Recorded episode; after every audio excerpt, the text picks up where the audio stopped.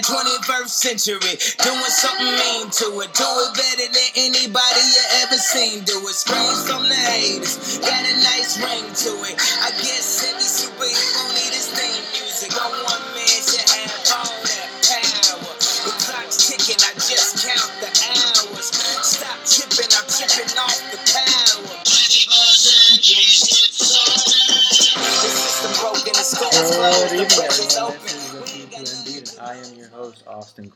We are back from a bit of a hiatus. I was on vacation recently, and I am back ready to discuss some of the latest games that the Sixers have played.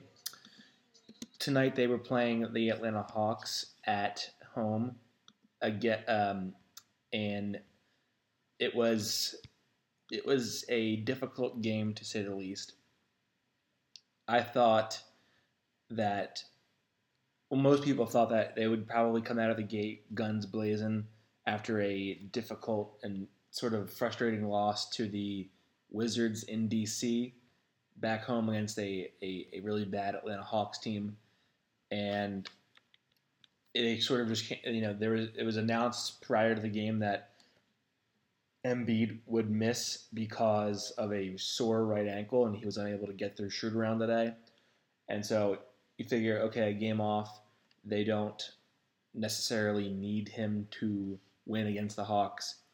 Combine that with JJ Redick making his return tonight after a I think back tightness the last last two games. And you thought that, that they could probably pull this this game off without him. They should be able to do it without him, without Embiid, that is. And but I, I did sort of get this feeling early on, just before the game even started, a couple hours before the game even started, that without Embiid, this would be the kind of game that you could cough up if you weren't careful. Because the Hawks are like any young tanking team, they have a lot to prove. They have a lot of uh, they have a lot of young guys who are trying to figure out if they have spots in this league. A lot of young talent that is going to hustle and play hard because they want to win, and they're not just going to roll over and die for you they have pride and they're going to stick around. They're going to be tough and annoying, and it's up to you to sort of finish them off and outmuscle them and and and and fight your way to victory. Even though it, talent disparity is pretty pretty uh, large. So in the first quarter, um, the game plan was very clearly to unleash Ben Simmons in the open floor. That was very evident from the opening tip.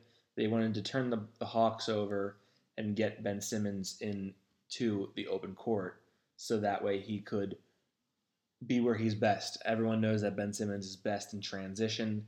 Not a great, great half court offensive player yet due to his lack of jumper, but you you you know you could tell that they're trying to smother them and sort of force them into rush decisions and rush plays. Maybe uh, get in there and sort of tip the ball away or bad passes or whatnot, just to get the just to get the Sixers running. And they wanted to get Ben making decisions. Uh, do, I attack the basket? Do I dump it off to Jimmy? Do I find a shooter? And that was evidently the, the plan early on. To the Hawks, to, to, to the Hawks' credit, and to the Sixers' sort of failure, the Sixers were turning the ball over pretty well in the first quarter too. In the first, uh, Ben had nine points, four assists, four, sorry, four rebounds and two assists, and a steal in the first quarter. Um, it also really sort of was evident that they wanted to get any guy that they possibly could, Butler, Ben, or, or Wilson Chandler, into the mid to high post area so that they'd be in position to make plays for their teammates. Ben, especially with this, they wanted to get him into the sort of the, the mid to high post area where they would be, where, where he could make plays for his teammates. And a, and a dynamic passer like Ben Simmons and a guy with a lot of size, he can and, and some speed, as we all know he has. You can very easily, um, you can very easily, if you're Ben Simmons, see over everybody. You know, you can you can beat anybody who guards you off the dribble, really, and that's a that they. I, it was obvious that Brett Brown thought that that was a good spot for Ben to operate in the mid to high post area, sort of like a LeBron sort of setup where he'll he'll start the, the possession out top of the key and then he'll slowly back it down and then he'll look opposite and try to find his shooters or his cutters. That was sort of where they had Ben tonight, and he would, and it, wanted to, they wanted to get him an opportunity to make plays for his teammates in the half court via cuts, via shots, or, or what what have you. Um, it was also obvious that the game plan was to sort of try to get the ball around the, the elbows and the free throw line and operate from there. Saw a lot of Butler and Ben getting getting the ball around the free throw line and making plays from there. A lot of mid range movements and, and jumpers from from Chandler early on. Um, the Hawks turned the ball over eight times in the first quarter, but it was ultimately close after the first quarter. So we move ahead to the second quarter now. The Sixers were keeping the Hawks in the really they were let they were playing down to the Hawks and allowing them to stay in the game because they were very undisciplined on how they guarded Trae Young. Trae Young was, you know, obviously the the great shooter out of Oklahoma. People compared him to Steph Curry or what have you, and obviously the Hawks are pretty high on him because they traded they, tra- they traded what would have been Luka Doncic to Dallas to get Trae Young, and it was just very clear that the Sixers sort of didn't prepare well for him. They were biting on all of his dribble moves, his fake crossovers, his quick baiting moves, and he's fast enough and he's small enough that if he baits you and he and he, and he makes a quick move with the dribble, he can get you off balance.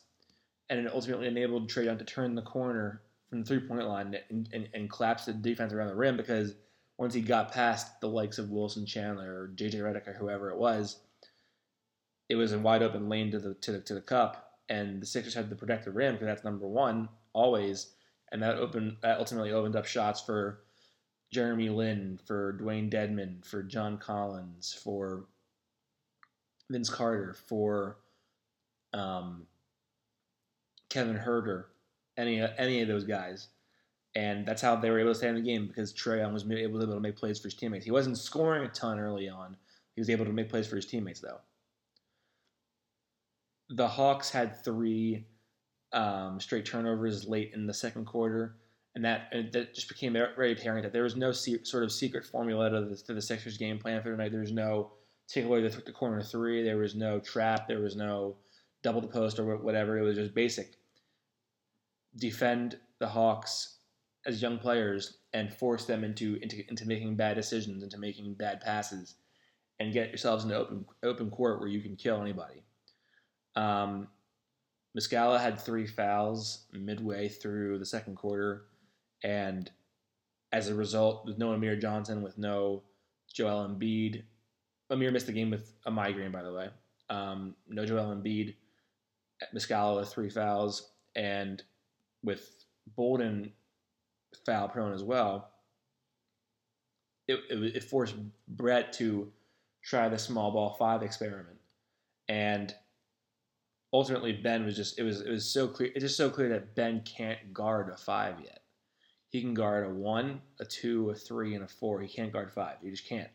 He's not strong enough, and he doesn't know how to defend it. And a prime example of this I remembered was Alex Len, who was a was a former lottery pick of the Suns. He's he's they declined his option, and he's now with the Hawks.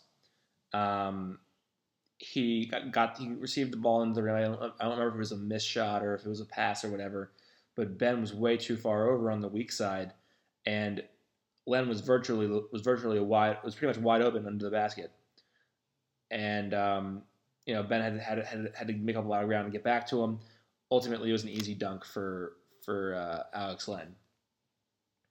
In the third quarter, though, um, well, first and foremost, the Sixers were up by two at halftime third quarter, Muscala committed his fourth foul within the first two minutes of the of, of the third quarter, and that obviously handicapped the Sixers a lot. They had to sort of pick their poison between Jonah Bolden and Ben at the small ball five, and it really just reaffirmed to me that Muscala is a nice three and D stretch power forward off your bench, but he really is just not adequate. You can't you, you can't give him heavy minutes like you could to Ersan Ilyasova. In fact, at the beginning, uh, towards the earlier parts of the season, I was, you know, you'd heard me say that I liked him more than I liked Ilyasova. Those are, uh, admittedly, those are probably reactionary in the moment things because he probably made a nice block or made a nice play or made a shot that that you know was was a big time shot. The reality is that he can't defend anybody, fouls a lot, and he's not nearly a, good enough three point shooter to, to, to to make it worth it.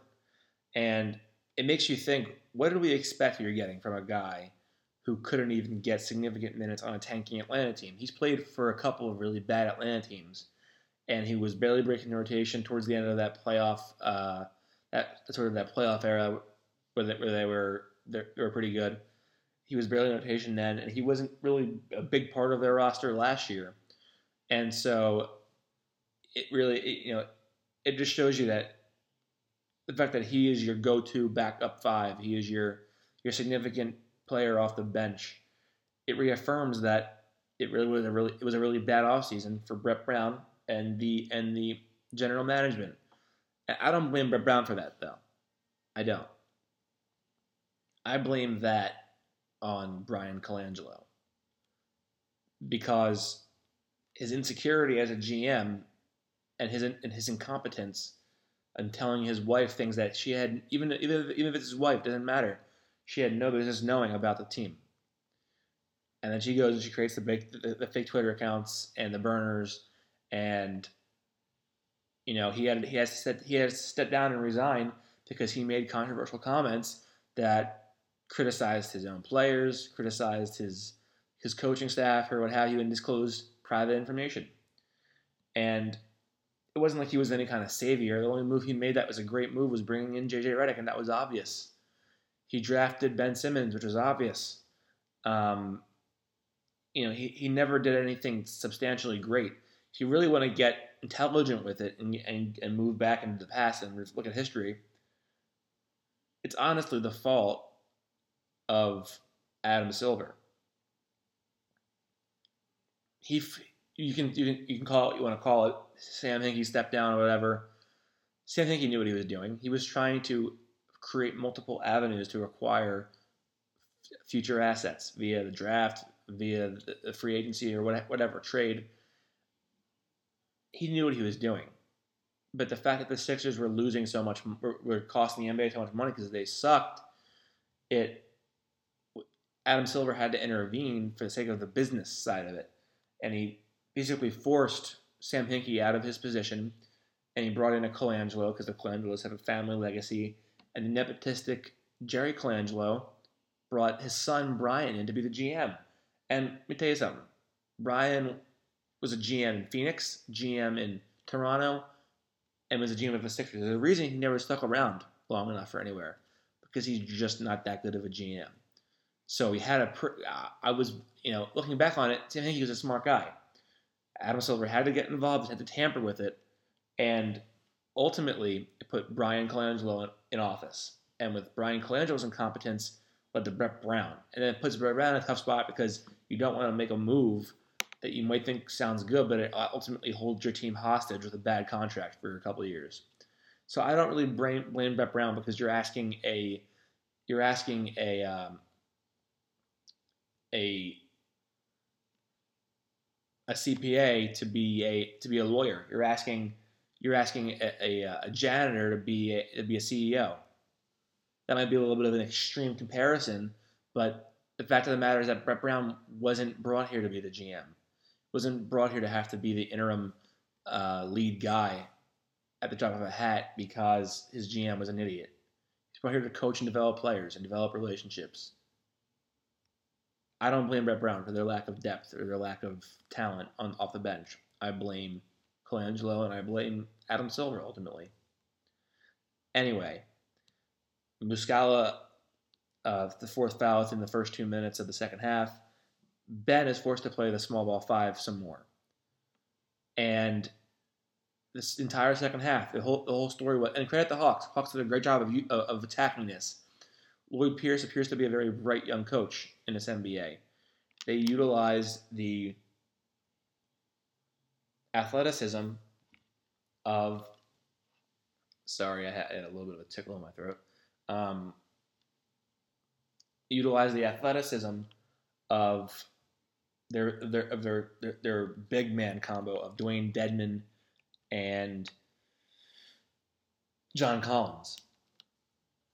And what that and what that did was on the pick and roll, it allowed guys like Huerter, guys like Lin, guys like Trae Young, and and whoever else you want to you want to throw in that mix. Anyone with a jump shot on the Hawks, um, it allowed them to sort of navigate around that pick and roll and the pick and pop and use floaters. I mean, the Hawks just killed the Sixers with floaters in the second half and, and, and plays around the rim. And then if they felt like they were pressure and they were uncomfortable, they would just lob it up, and one of their athletic bigs would get up, go up there and jam it. And having the having the inadequate five really hurt the Sixers in the second half, and it tightened up the def. It's really put the defense in a bind because they couldn't let anybody in the paint. Because then it put them in a bad spot where they had to either do I test a floater, do I allow do I allow a wide open floater, or leave the big and let him get a dunk at the rim. I mean, obviously, let the big get a dunk at the rim. That's I mean, I mean, no, sorry. Obviously, you stay you stay closest to the rim as possible because ultimately, the best shot you can give up is a shot at the rim, and a floater is not quite at the rim. So, with that being said, it put the Sixers in a tough spot not having an adequate five. It allowed guys like Alex Len, guys like John Collins, guys like Dewayne Dedmon, who honestly are not that special players at all. They're not good. They're not really that great. They were able to just simply flip the ball over their shoulders and lay it up and in all, all second half long. Um, and really, it was a set, it was a coming out party for Kevin Huerter as a rookie. He was drafted out of Maryland in mid first round pick by the Hawks, and he was really sensational in the second half. He made a couple of big time threes, traded a couple shots for himself off the dribble. He was, I was really impressed by him, but ultimately he's an okay player. He's really just an okay player, and that's that's really what he is. Um,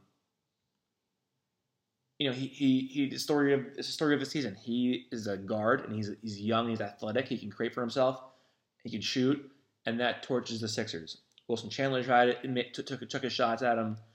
He was getting he was killing Wilson Chandler. Jimmy Butler was too small for him. Um, Muscala had no chance, and Kevin Huerter came alive in the, in the third quarter and really was able to bring the Hawks back and give them the lead for a little while and make the, make, make the Sixers sweat. Fourth quarter, JJ Redick came alive finally. He had a really, really rough going of it for the majority of this game. He came alive in the fourth quarter. He drained a pair of game tying threes at different points in, in the quarter to sort of revitalize the Sixers, and he felt like the momentum was swinging in their favor. Ultimately, the Sixers took a three point lead with, I think, a minute and a half to go, courtesy of a, of a Jimmy Butler. Uh, he was an ISO, and he loves that ISO spot from, from, from the from the right side wing. The right side, I mean, if you're looking if, you, if you're facing the if you're facing the basket, the wing on your right side would be the right side that I'm. Be, that's, a, that's the perspective I'm operating from. And he loves to get that ball in that little area and with a, with a clear space of floor and just operate. He got a little. He got he got a, a, a short bank shot to go, put up three. Ultimately, Kevin Huerter pulled up on uh, I think Muscala it was, and he nailed a game tying three. Butler comes back down, tries to break through a double team, turns the ball over.